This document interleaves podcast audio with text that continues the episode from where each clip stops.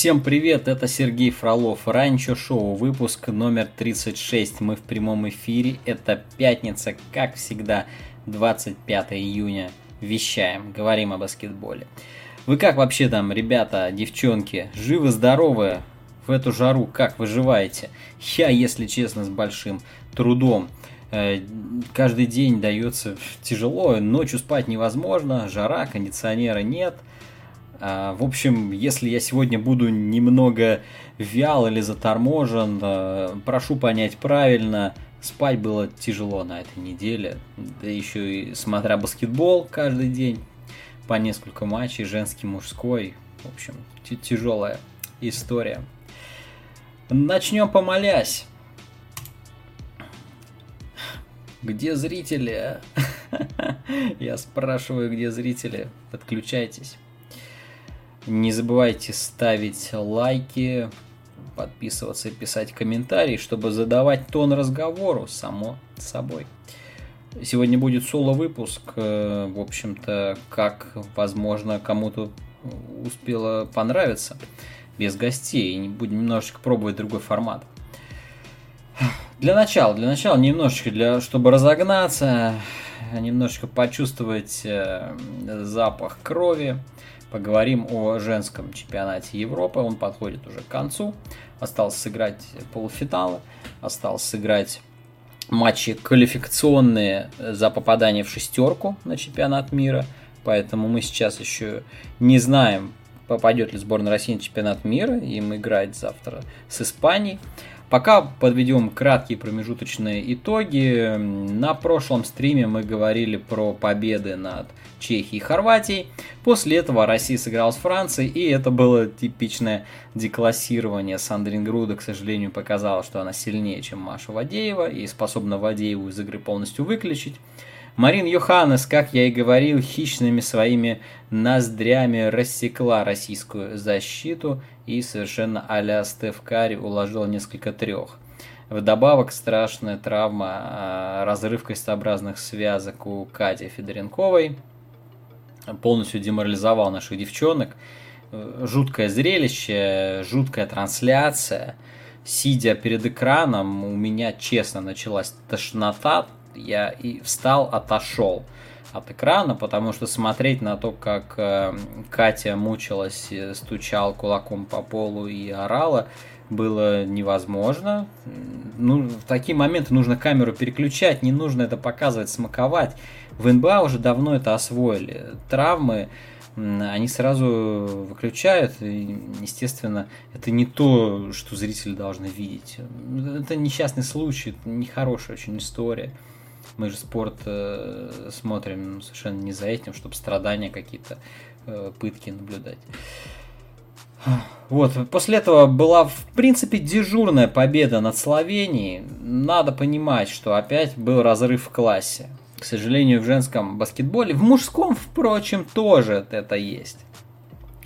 Э, на уровне сборных довольно большой разрыв э, в классе идет. Да, то есть даже если команды, берем первые 18, фу, первые 16 команд рейтинга, между ними может быть довольно много разгромных результатов потому что разница в классе высока. Так и здесь, Словении, в общем-то, не было, у них не было аргументов против нашей довольно сбалансированной сборной, поскольку и к тому же растущей, прогрессирующей, Ксения Левченко, разыгрывающая Мария Вадеева, Раиса Мусина, Юлия Шилова, как ветеран-снайпер, и Екатерина Комарова, довольно динамичный комбо-гард, да, выражаясь современной терминологией, и резерв неплохой. В общем, Словению-то мы прошли, в четвертьфинал попали, и там была красивая заруба с бельгийками. Бельгийки немножечко уже на склоне, немножечко сходят э, со своих лучших образцов. И хотя Эйма Мессиман по-прежнему неподражаема, но в целом команда уже не такая э, крепкая, не такая э, мощная, как буквально даже два года назад или чуть раньше. Именно поэтому нам удалось, в общем-то, Бельгии навязать борьбу. Мы очень долго держались рядом, и вообще игра была до последнего владения. В целом, Нина Глонти в последнем владении могла сравнивать счет, ей немножечко не хватило техники. Хотя Нина Глонти большой молодец, она забила 5 трехочковых. Она показала, как может в женском баскетболе работать пикин поп э, с бигменом, с бигвумен, да? С большой женщиной, которая отскакивает на дугу после заслона. Очень современно, очень прогрессивно. Так и надо играть.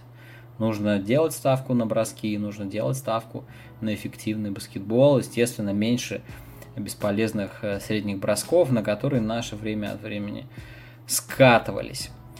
В общем, мы вылетели, да. Э, получилось ожидаемо, да, легко было спрогнозировать такой результат, но это было достойно, это было не стыдно.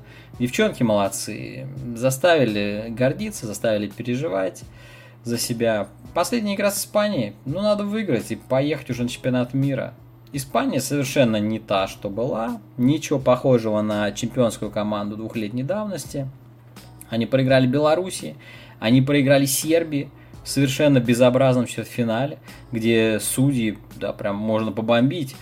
Вот в НБА бывают жалобы, что судьи кого-то убивают. Не знаю, в Евролиге бывают жалобы, что судьи кого-то убивают. Я в чатах порой вижу. Но что сотворили домашние судьи в Валенсии, как они попытались убить сербок, когда буквально там за секунду до конца свистнули бросковый фол, где броском даже не пахло. И слава богу, по-моему, это была Домингис. Могу перепутать сейчас, я так сходу по памяти говорю. Она промахнулась, второй штрафный бросок смазала и ушли на овертайм. В овертайме сербки э, Сони Вашич э, и Лен Брукс и компания, в общем-то, быстро э, свое превосходство доказали. И убийство, грабежа не случилось. Но домашнее судейство в Испании, в общем, пугает. И есть опасения, что наших девчонок тоже попытаются прибить. Вот тьфу-тьфу, говорю об этом заранее. Э, хочется просто это произнести, чтобы демона высвободить и понадеяться, что нас не засудят. Глянем. Зав завтра в 4 часа дня. Давайте подключайтесь, болейте за Россию. Баскетбол баскетболом, НБА НБА, Америка, естественно, все самое лучшее, самое классное – но Россия, вот она, в сердечке. Мы болеем за Россию. Все, поехали по НБА, поехали по новостям. Обычно. Не забывайте, да, кликаю на баннер, задавайте вопросы в комментариях, ребята. Пока по новостям. Рик Карлайл не успел началить из Далласа, как его приютила Индиана. Выбор ну, совершенно э, логичный и разумный. Тут все совпало. Индиана искала авторитетного, опытного тренера, который бы нашел общий язык со звездами. Да? Тем более звезды у них такие себе, не первого э, ранга. И по идее чемпионский Карлайл очень даже хорошо должен на них подействовать. Он человек авторитетный, человек, который знает, как побеждать. Ну, чрезвычайно успешный тренер Рик Карлайл. Последние годы слегка попортили ему репутацию, потому что перестройку он прошел, ну так себе, прям скажем. Не, не буду повторять прошлый стрим, где я изрядно на нем оттоптался. Ну, если бы не Дончич, то, в общем-то, можно было бы констатировать полный провал Карлайла как тренера-перестройщика. Но у него случился Лука, э, повезло, повезло, повезло, да, так что э, в определенной степени его репутация пока что держится на плаву. Карлайл уже работал в Индиане. Он работал ассистентом. Потом, э, да, первая его самостоятельная работа была в Детройте, где он провел два сезона. Сезон 2-3 годов. Э, ну, первого сезона 2001-2002, 2002-2003. Два сезона он в Детройте провел, и у него была практически чемпионская команда. У него был Чанси Биллипс, Бен Уоллес, э, Рип Хэмилтон. Вот все они были у него. И, в принципе, он оставался в одном сезоне для того, чтобы команду довести до титула.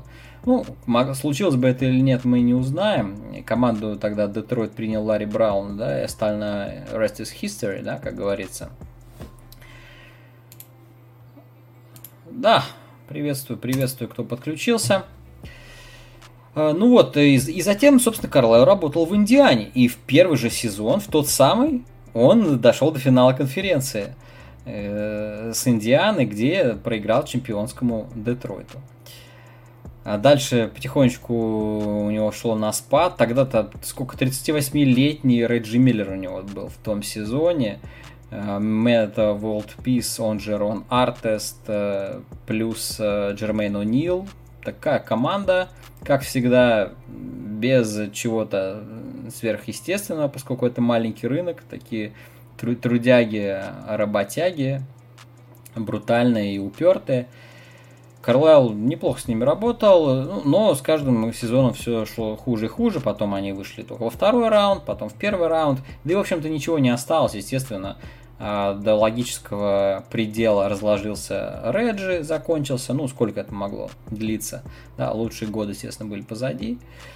А, ну, затем потихонечку Карлайл отправ... был уволен, отправился в Даллас, где его ждал Дирк Новицкий и много успешных сезонов. Сейчас он возвращается домой. Он возвращается в понятную среду, в понятный город, в понятную обстановку. Да. Он работал при президенте Ларри Берди, сейчас будет работать с Кевином Причардом. А, ну, это лучший выбор для него, поскольку для него понятная среда, для игроков понятно, что это за человек приходит и почему его надо слушать. Одним словом, и самое время для Индианы реализовать свой огромный потенциал. Команда у него готовая, команда укомплектованная, особо шевелиться не надо. Нужно просто всех довести до кондиции, э, всех просто вылечить и понесется.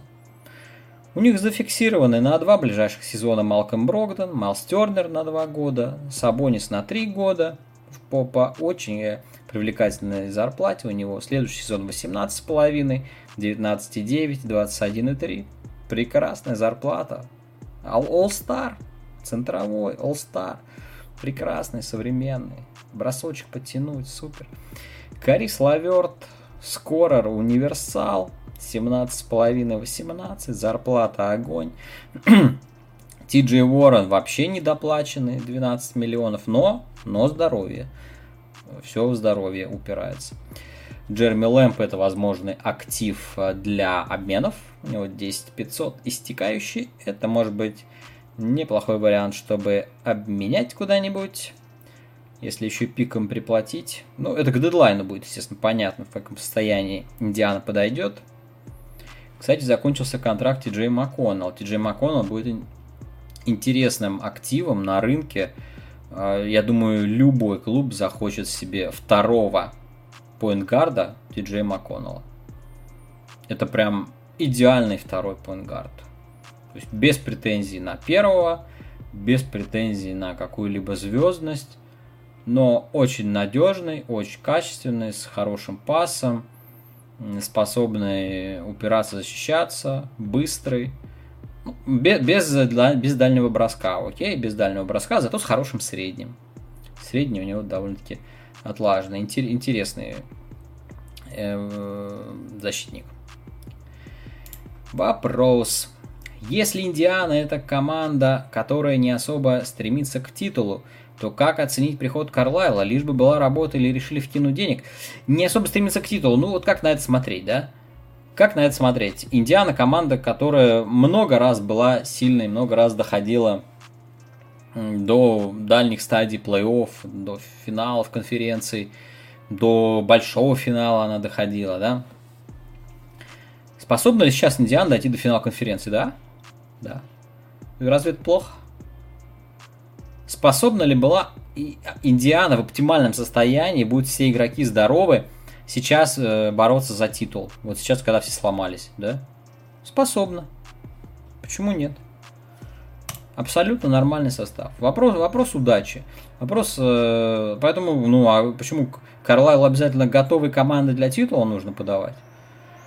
Нет, это, это очень достойный вариант. Э, Тут э, речь не в деньгах, не в долгосрочном контракте, да, который, по-моему, выписали. Нет, Карлау дают, дают реально хороший материал игротский. очень мало составов, э, сравнимых с индианским по глубине, по равномерности, да, где ничто не проседает, где есть бигмены, где есть винги, где есть розыгрыш. Все есть. То есть смотришь, и нет слабых мест. Ты видишь готовую ротацию 7 человек прям для плей-офф. А если еще Аарон Холлидей немножечко прибавит, то это 8 человек, которых вот сразу можно выпускать в плей-офф, да, помимо Лэмбо. И тоже тьфу-тьфу, здоровья ему пожелаем. Пора, пора уже хотя бы немножечко поиграть. Это вполне себе для скамейки рабочий игрок. Джастин Холлидей чисто 3 шутер и Аарон Холлидей неплохой, да. Пол Джордж говорил, что им это не нужно, когда хотел туда Дэвиса затащить. Э, ну, им это не нужно, в том-то, в том-то и дело, да, это команда с маленького рынка, да, это команда, которая не готова лезть в налог, э, не готова идти на какие-то серьезные жертвы, чтобы добиться титула. Ну и что? Ну, как бы, да, окей. То есть сейчас эта команда, способная бороться за выход в финал конференции. Ну, разве это плохо? Их команд мало в лиге. А, а Индиана, да, э, способны на это. А это будет вопрос удачи, это будет вопрос фарта. Почему бы не продвинуться дальше? Потому что Атланта, например, ну чем они уступают Атланте, кроме гениального Трей Янга, да, глубины, и у них гораздо больше, например, да. Защита в перспективе круче. Вот. Скоринга завались. И Индиана супер супер вариант для Карлайла. И едем дальше. Напоследок Карлайл решил подсуропить своим бывшим Далласу. Порекомендовал Джейсона Кида в новый тренер Далласа. И вроде бы как это уже на мази. И уже Джейсон Кид подбирает себе тренерский штаб в Даллас и Дирк Новицкий, новый советник э, президента-владельца Далласа Марка Кьюбана, полностью доволен Джейсоном Кидом. Да. Но они вместе играли, хорошо знакомы, хорошие отношения. Кид немножко токсичен из-за истории с домашним насилием. Но Даллас самая белая команда, самая неполиткорректная команда, где к тому же были случаи сексуальных домогательств, да, помним вот это все. Их человек с историей домашнего насилия никогда не смутит. Вы с точки зрения именно тренерский это странный выбор. Выглядит как выбор у удобного тренера. Тренера, которым, с которым просто комфортно будет работать Луке, ком- комфортно будет работать Новицки чисто тренерских э, дарований у Кида мы пока что никогда не видели. И все его работы до этого были неудачными. Он был ассистентом у Фрэнка Вогеля в последние годы в Лейкерс, но его роль в Лейкерс мы оценить не можем, потому что все, что было хорошо по-тренерски в Лейкерс, мы понимаем, что это эффект самого Вогеля, защита Лейкерс, перестройки в плей-офф в Лейкерс – это все чистый Вогель, это все то, что он делает. Никакого эффекта Кида здесь нет и быть не может. Кид это плохой выбор, одним словом. Если действительно это произойдет, будет зафиксировано, то Даллас э, ждет, скорее всего, разочарования и потерянные годы Луки Дончича с последующим э, исходом его и долгие годы безвремения и забытия. Вот так пессимистично я сегодня настроен. Заглавная тема выпуска. 20 минут позади. Пора. Пора. Поговорим про клипер. Самое горячее, что сейчас есть. Да. Как, как не банально это звучит. Как не банально, знаете, как банальность зла. Да, есть выражение. Вот есть банальность гениальности тренера Тайрона Лю, которую из-за всей ее банальности никто не хочет признавать. Тайрон Лю человек, который вообще не проиграл ни одной серии в плей-офф, кроме финальных. Задумайтесь об этом. Задумайтесь об этом. Это тренер, который уже сколько лет работает, но в плей-офф он доходит минимум до финала. Да, он делал это с Леброном, но сейчас он без Леброна. И вот он снова это доказывает. В чате у нас неплохие были набросы перестрелки, да, о том, что Лю якобы что-то не так делает с защитой, и его постоянные перестановки, постоянные изменения в ротации, изменения в составе выглядят как какая-то судорожная возня, как неуверенность в себе, да, как какое-то хватание за непонятные соломинки. Но в этом-то и заключается гениальность Тарена Лю. Тарен Лю это, наверное, самый ищущий, самый адаптирующийся тренер а, в плей-офф ну, за последние, собственно, вот все там, сколько он, 5, 6, 7 лет а, работает. Это самый интересный, самый адаптирующийся тренер. Даже когда у него был Леброн, даже когда у него был Кливленд, вы вспомните, что он делал. Вы вспомните, каких игроков он извлекал и кто для него выигрывал матч. Точно так же для него выигрывали матчи и Джефф Грин, и Родни Худ. Э, ну, про там мозговые не говорю даже, когда извлекали Тимофея э, в старт, и это смотрелось вполне сносно. Вот. Не, это еще при блате, вот, но не суть. А, в общем, Лю всегда э, здорово работает именно в сериях. Именно когда нужно рассчитать дистанцию. Посмотрите, как происходит в этом сезоне. Посмотрите. Он дает продышаться команде в начале. Вот э, у него же пауз практически нет. 7 матчей первый раунд, 7 матчей второй. Без пауз. Посмотрите, как он дал продышаться с Ютой. Они очень устали в серии с Далласом. У них тут же идет перелет в Юту, в Солт-Лейк-Сити, длинный. Он дает продышаться. Он плюет на результат, он дает продышаться. Окей, проиграли, проиграли. Отыграемся дома. Они отыгрываются. Дальше он включает уже турбоускоритель, нажимает им на кнопки какие-то. Э, а на самом деле просто заранее прочитывает, как нужно атаковать Руди Габера и полностью его деконструирует. Та же самая история с Фениксом. Два матча без Криса Пола, но уже ко второй игре Лю, в принципе, все понял. В первой ему нужно было дать, опять же, отдохнуть и посмотреть вариант. Вот так он делает. Да, он... Вот Лю – это человек, не мыслящий догматично. Это тренер, говорю, в том-то и в том-то и прелесть. Может быть, поэтому его недооценивают. Посмотрите, как он готов пробовать разные варианты. Он всегда в поиске. Он пробует до Маркуса Казинса.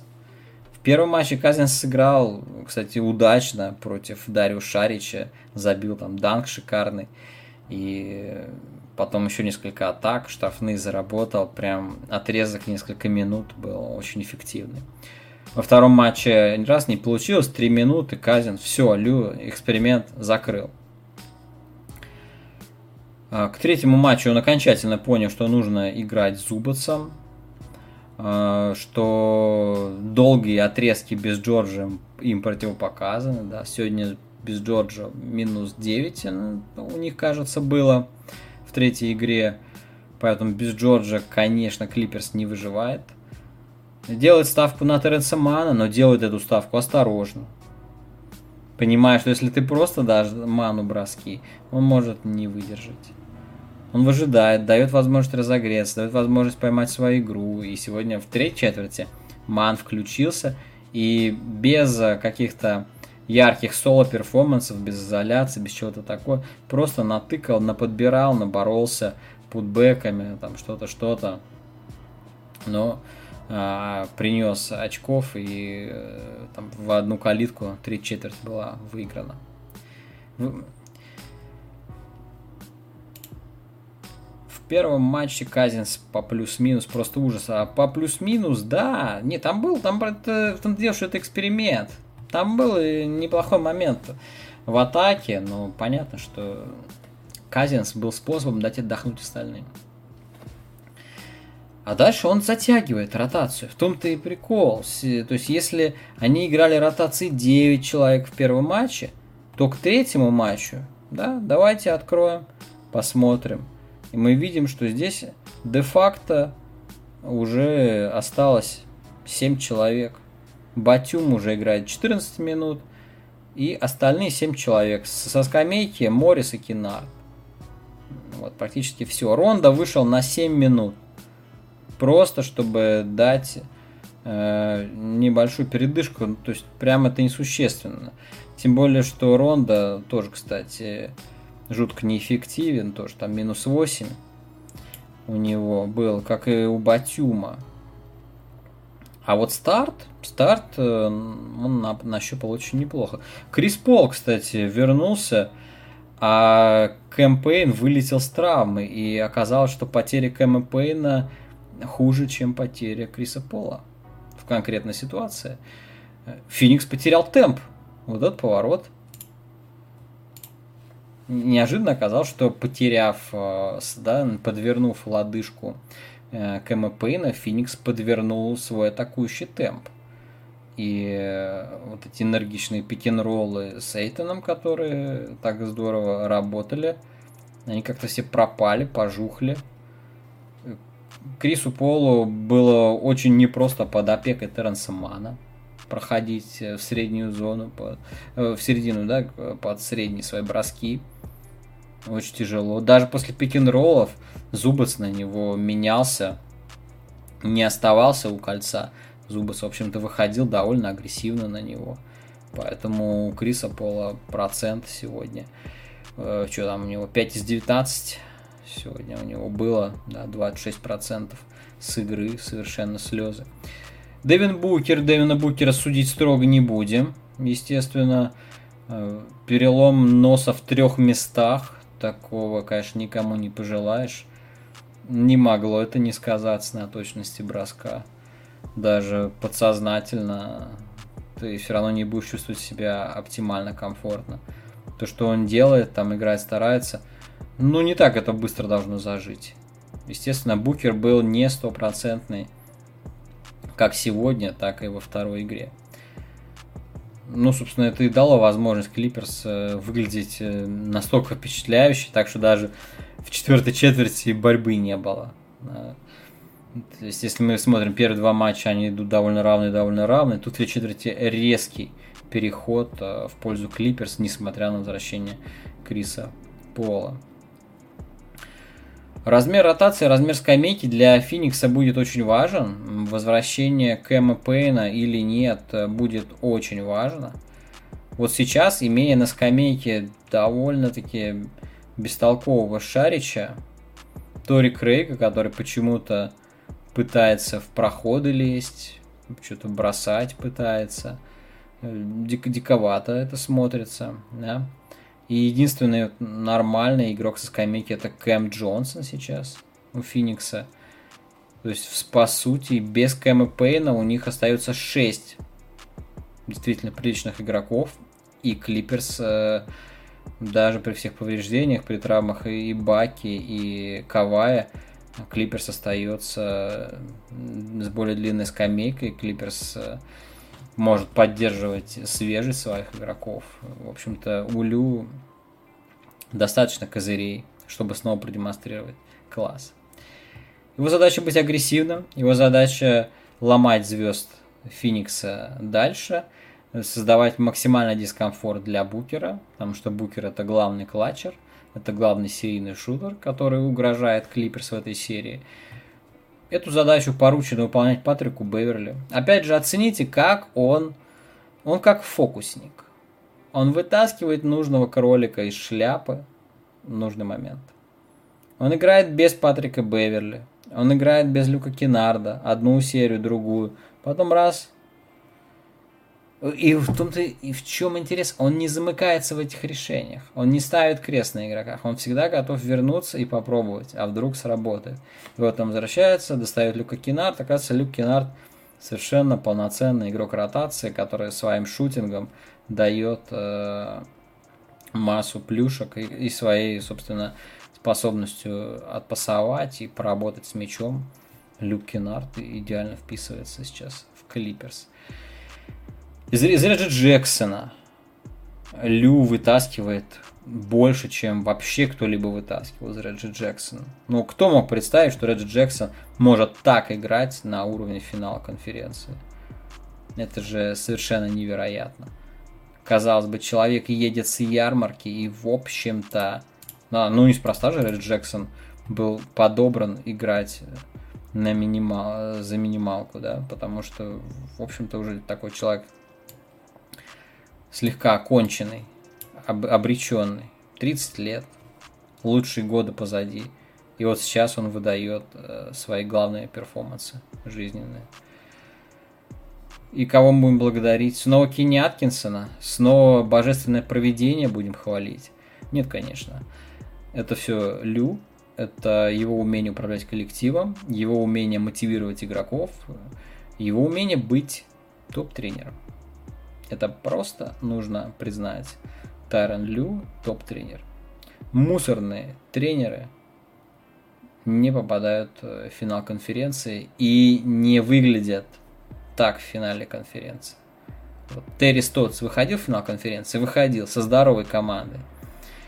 И как он в финале конференции выглядел? Как ничтожество. Беспомощное. А Тайрон Лю борется без Кавая Ленарда. Посмотрел бы я, как Терри Стотс бы боролся без Дэмина Лиларда. Хоть где-нибудь. Да. Вот и вся разница. Вот и вся разница. Никаких оправданий искать не нужно. Просто Тайрон Лю это топ-тренер. А, вот и все. И сейчас он набирает свой рекорд и будет продолжать это делать и дальше. Едем дальше. У нас пока что только один матч прошел в серии Атланты и Милоки. Ну что тут скажешь? Понимаете, одна команда это Милоки, которая вообще не выиграла, по сути, ни одного матча у Бруклина все выигранные, все четыре выигранных матча у Бруклина, это все поражение э, Бат. Хорошо, хорошо. Ледьер Лохмаджо пишет. Бат в финале конференции говнотренер выходит в финал конференции. Да. Да. Вот вышел так называемый говнотренер. Э, на самом деле он, конечно, не говнотренер, а просто это тренер для регулярки. Но в чем момент? Он же не выиграл серию у Бруклина. Серия у Бруклина не выиграна. Серия у Бруклина проиграна по-тренерски на все 100. Ну просто когда настолько команда Бруклина развалилась, оставшись без всего с одним Дюрантом, ну извините меня, еще и не повезло. Тут заслуги нет. Заслуги нет. Милоки чистую проиграл. Это 4-0. Это был свип. Это был готовый свип. Од... Все, дернутая задняя поверхность Джеймса Хардена просто предотвратила это. Ну, несчастный случай, стечение обстоятельств. Просто, ну, нельзя сказать, что Буденхольцер вот вышел. Буденхольцер, он что, Юту обыграл полным составом, да? Он вот что, что-то сделал, чего-то добился. Нет, он проиграл все матчи, все семь. Просто э, в некоторых а, Бруклин развалился и подарил им победу. Ни, ни, ни единой заслуги. Ну, ну, понятно, вы сами так пишете, говнотренера и прочее. А, это, ни, это никак нельзя не сравнить совершенно с тем, что делает Лю. Лю, Лю в серии выигрывает. Бат нет. Что показал нам в первом матче старина Бат? Ну, там началось как обычно. Уже прям со стартовой пятерки э, можно закрывать рукой лицо. Когда выходит Пиджи Такер. Итак, козыри Бруклина. Там у нас Кевин Дюрант, надо его как-то держать. Вот мы придумали Такер, типа у нас будет его держать. Теперь у нас Атланта. Кто в Атланте забивает? Ага, ага. Так, у нас, значит, будет Янис и у нас будет Брук Лопес, и мы будем закрывать Капеллу. Ага. И Коллинса. Ага. Так. А с кем будет у нас работать Пиджи Такер? С Богдановичем. Богданович не может передвигаться. Богданович инвалид. У него травмировано колено. Зачем играет Пиджи Такер? Вопрос. Буденхольцер так и не ответил на него. До самого конца он продолжал использовать Пиджи Такера. А, для, против Кевина Хертера и Трей Янга Пиджи Такер неэффективен. В общем-то, Буденхольцер не пытался это делать. Для чего выходил Пиджи Такер? Загадка. В атаке от него пользы не больше, чем от Соломона Хилла. В защите он мог бы работать, но это не те матчапы. Это не его матчапы, это не его задача. В оправдание Буденхольцеру отметим, что он вернул Бобби Портиса. Я призывал вернуть Бобби Портиса, Буденхольцер это сделал. Бобби Портис очень здорово смотрелся против Атланты, потому что он растягивает, он бросает, он забивает. Бобби Портис. Вот находка. Бобби Портис должен играть. Бринфорд должен играть. Ребята, Пиджи Такер. Пиджи Такер должен отдыхать. Но Брук Лопес, господи, сколько мы будем смотреть на эти пик-н-роллы. Сколько мы будем смотреть на то, как Брук Лопес не выходит э, да, на игрока. Ну, он не может выходить на игрока, там Трей Янг. Куда ему выходить? Ну все, это мисс-матч. Трей Янг, заслон. Мы смотрели, как это делает Дюрант, как Дюрант, и ему заслон ставит кто угодно, Брюс Браун, там, Джефф Грин, кто угодно, и Дюрант забивает э, открытый бросок. То же самое делает старина Трей Янг. Заслон и floater. И Трей Янг абсолютно отработаны. Не успевает их накрывать, не успевает их contest ить Брук Лопес. И где рецепты. Где адаптация? Посмотрим второй матч. Как говорится, я гарантирую это. Ничего Буденхольцер не сделает. Ну, реально, он 7 матчей уныло проигрывал Бруклину. Он проигрывал снова и снова. Каждый эпизод, каждый момент. Проигрывал все. Он будет делать то же самое. Вся его надежда на то, что Богданович э, будет сломанный и будет болеть плечо у Трей Янга, может быть, его кто-то там еще подрубит и останется тогда Атланта совсем э, без всего, без средств к существованию. А прямо сейчас Милоки ну, ну, никаких аргументов совершенно не приводит. В то время как Атланта достает старые конспекты Ника Нерса. Макмиллан в защите прекрасно все умеет выстраивать. Достают старые конспекты Торонто из финала конференции 2019 да, года, выстраивают стенку перед Янисом. Те, то же самое, что использовал Эрик Спайльстра в прошлом э, плей-оффе. Все, все то же самое. Ставим стенку, неважно, не обязательно должны быть габаритные игроки. Джон Коллинз, Хертер, достаточно. Просто три быстро выстроились. Все, Янис утыкивается в эту стенку, фолы в нападении зарабатывает. И резко теряет эффективность. Все, никакого доминирования там нет. Так, и Миддлтон перестанет быть Миддлтоном. А, ну, Миддлтон это вообще игрок, у которого то пойдет, то не пойдет, поэтому на это всегда рассчитывать нельзя. Кстати, в первом матче, например, здорово летело у Джру Холлида. И далеко не факт, что так будет всегда. Тут э, тоже вопрос э, удачи во многом. У кого как полетит в отдельный момент. Атланта все делает здорово. Я начинал это с шутки, этот заход про то, что Джон Коллинс получит максимальный контракт, потому что чемпиону нельзя не выдать максимальный контракт. И то, что начиналось как шутка, серию затачит сами Яниса без Бада. А, ну да, если только как с Бруклином это может получиться, но, но пока, пока не верится. Вот. Начиналось это как шутка про чемпионство Атланта, а сейчас эта шутка уже не выглядит. И весь вопрос, в общем-то, в Богданович. Потому что это очень важная опция. Очень тяжело играть в старте с Соломоном Хиллом. Ну, про Тони Снелла вроде бы уже он перестал даже его трогать. Вот. Э, просто без Богдановича немножечко не хватает состава.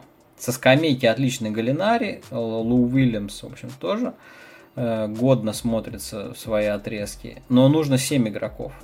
Нужно 7 игроков, вот этого хватит, чтобы выжить серию, там, финальную в том числе. Айнур Фатхудинов, у кого, по-твоему, больше шансов на чемпионство?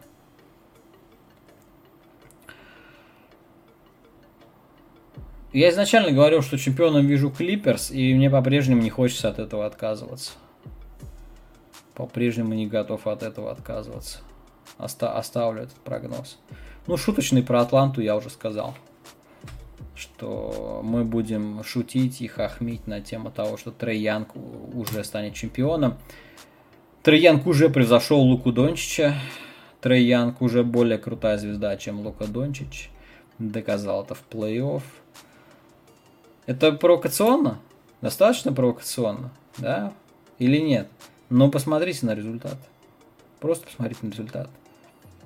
Шашечки или ехать?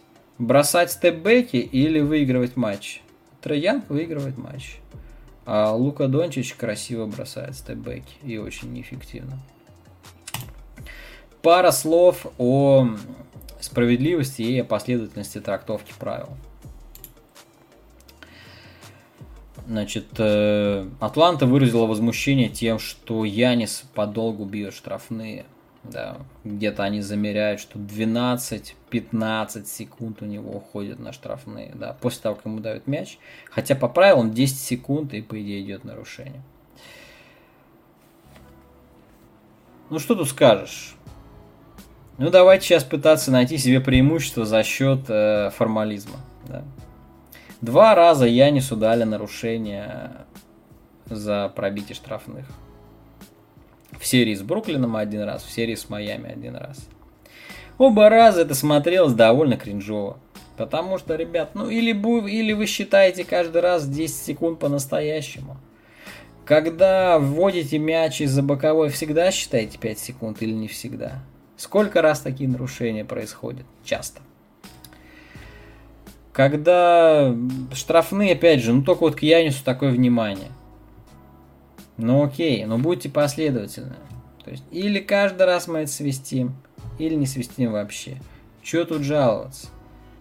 Не надо было начинать даже свистеть. сейчас бы не было разговоров об этом. Из-за того, что вот с дуру, с дуру два раза ему свистнули, сейчас у нас вообще появился этот разговор и какие-то там претензии, что якобы Седьмой матч Янис спас за счет штрафных, за счет штрафных пробитых с нарушением. Это все разговоры в пользу бедных, и я вообще даже не собираюсь э, всерьез их обсуждать. Это условности. Есть штрафной, бейте. Если это прям совсем безобразие, разврат, ну давайте тогда вынуждать игрока бросать за 10 секунд по-настоящему, но это не доведет нас до добра. Формализм не доведет нас до добра. По сути, Янис нормально бросает, пусть бросает. Долго-долго. Ничего, подождем.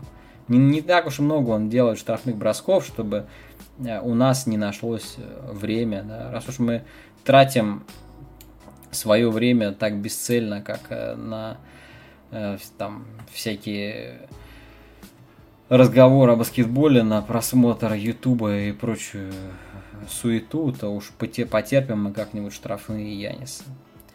Не надо пытаться получить преимущество за счет формализма.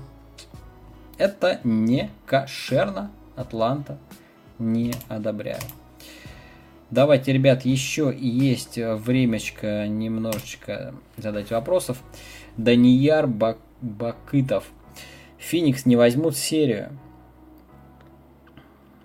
Это будет серия. Это будет серия. Очень тяжело сейчас э, прогнозировать. Опять же, мы не знаем. Вот, например, Кэмерон Пейн. Будет, не будет. Без Кэмерона Пейна я считаю, что Феникс обречен. С шестью человеками им будет очень тяжело серию выиграть. Потому что Крис Пол есть Крис Пол, он уже не может на таких больших минутах. Дэвин Букер э, сейчас немножко не в оптимальном состоянии, со сломанным своим носом, конечно, будет заживать, но игры идут через день, восстанавливаться времени практически нет. Против Эйтона уже Зубац начал что-то нащупывать. Начал что-то находить. Заметьте, в первой четверти Эйтон набрал 10, кажется, очков. Так, сейчас даже чекнем. 5 из 6 в первой четверти, да, и полностью в первой четверти он отыграл 12 минут, как и Букер. Дальше во второй 0 бросков, в третий один из трех, ну а четвертая уже не важно, там 3 из 4, но игра уже была сделана.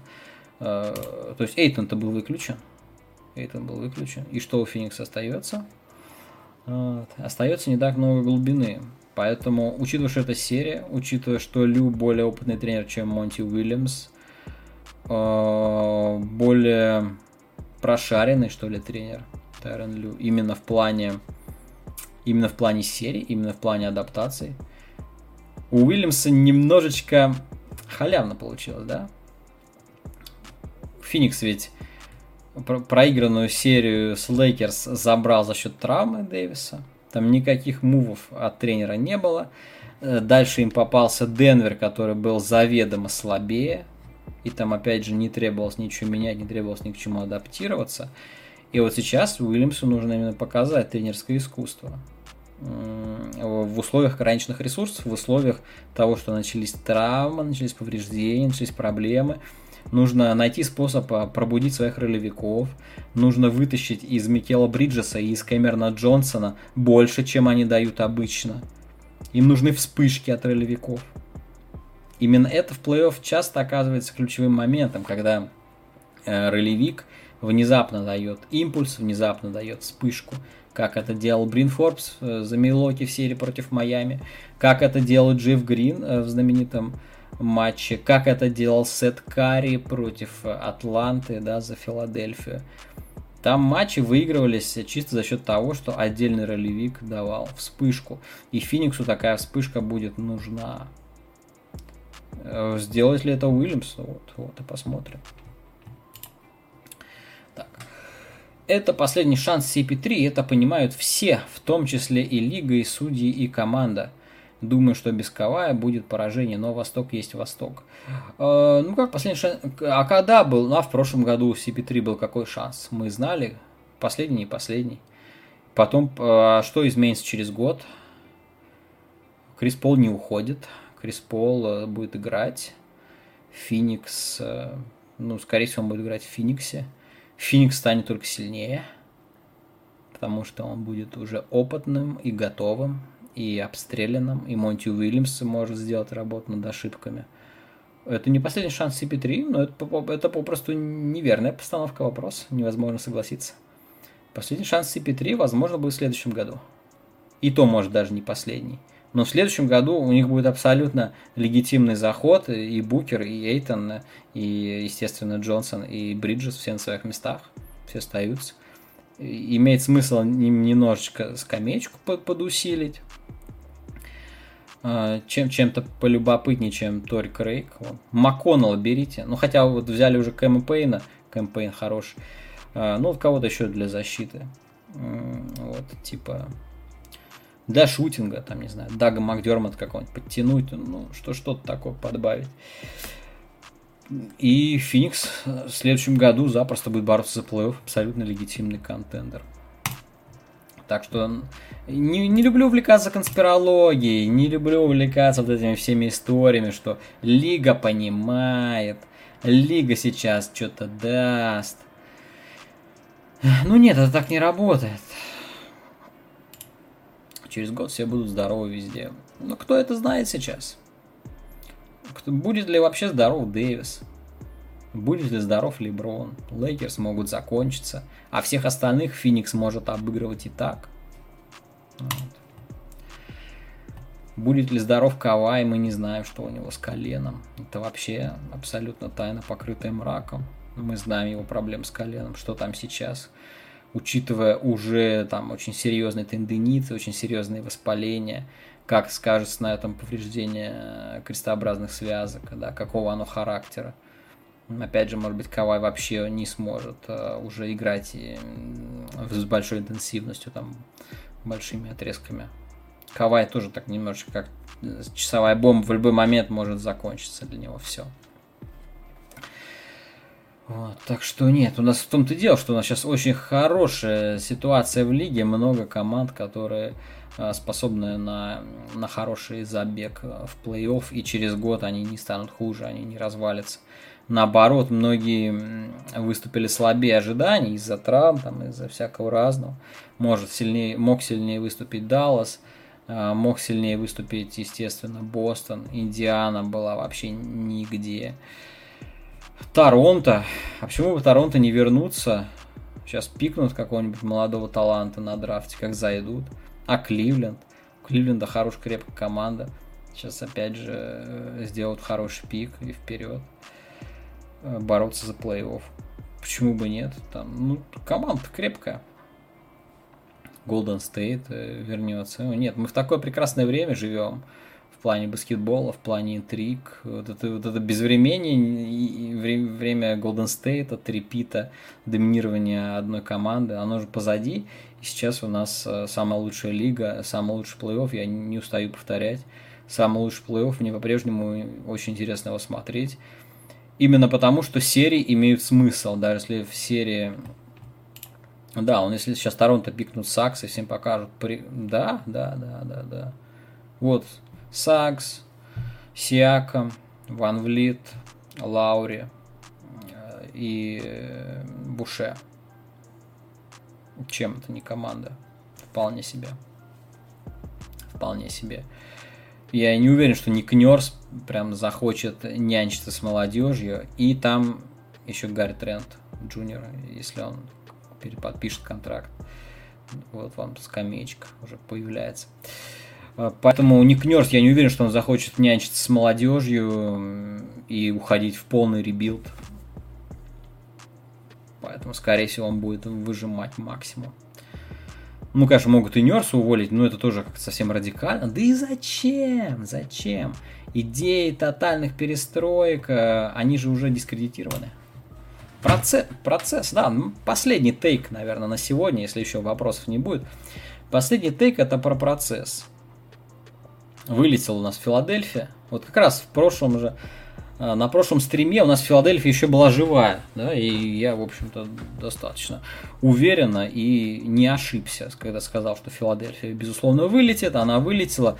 И посмотрите, что Филадельфия нажила да, своим процессом. Напикали Нерлинса Ноэла, Джалила Окафора, э, недоделанную, к сожалению, звезду Бена Симмонса, обменяли Микела Бриджеса, вот он вам блистает в Фениксе сейчас. При этом пикнули во втором раунде. Ой, господи, вылетело из головы. В общем, у них там во втором раунде... А, Джереми Гранта, господи. Джереми Гранта они пикнули во втором раунде. И что они сделали с Джереми Грантом? Ничего, слили они его. И, и чего стоила идея набора этих э, суперпиков, и чего стоила идея четырехлетнего унижения? Да ничего, в общем-то, провал. Один имбит. Для этого 4 года унижаться было вовсе не обязательно, чтобы пикнуть имбида, выбор Эмбиида было так очевиден. А сейчас с пониженными шансами э, в драфт лотереи это вообще всякий смысл утратило. Поэтому тотальные ребилды, они работать больше не будут. Даже когда Кливленд сейчас, э, да, который сезон Кливленд э, в ребилде, который сезон Кливленд аутсайдер, прям так радикально, да, три сезона, кажется, три сезона Кливленд тотальный аутсайдер. И что они с этого имеют? Э, ну, в общем-то, Секстон, э, Гарланд и сейчас еще что-то будет. И где? Где франчайз-то? Нету его. Нету его, все впустую, поэтому э, рассчитывать только на это не нужно. А франчайз он вообще может появиться из ниоткуда, как Джулиус Рэндалл в Никс взял и возник. Или как в Юте вообще прекрасно себе достаточно под низкими номерами пикнули. И Донована Митчелла, и Руди Габера прекрасно себя чувствуют. Поэтому дело вовсе не в номере конкретного пика, а в умении пикать и в работе с молодежью. Потому что любого проспекта его еще нужно сделать игроком. Готовыми мало кто приходит. Если это там не, не Зайон и там не Леброн. Так что так что будем ждать интересной борьбы, интересного и межсезонья, ну, естественно, интересного окончания финалов конференции. Э, ждем хороших серий, так что по 6-7 по 7 матчей, чтобы под конец еще получить э, заряд баскетбольного адреналина. Все, на этом закругляемся. Болеем за сборную России завтра против Испании. Потом начнется квалификация на Олимпиаду мужской сборной России. Попробуем и там поболеть. Ну, перспективы, конечно, да, так себе, не очевидные, но вдруг повезет. Будем пробовать.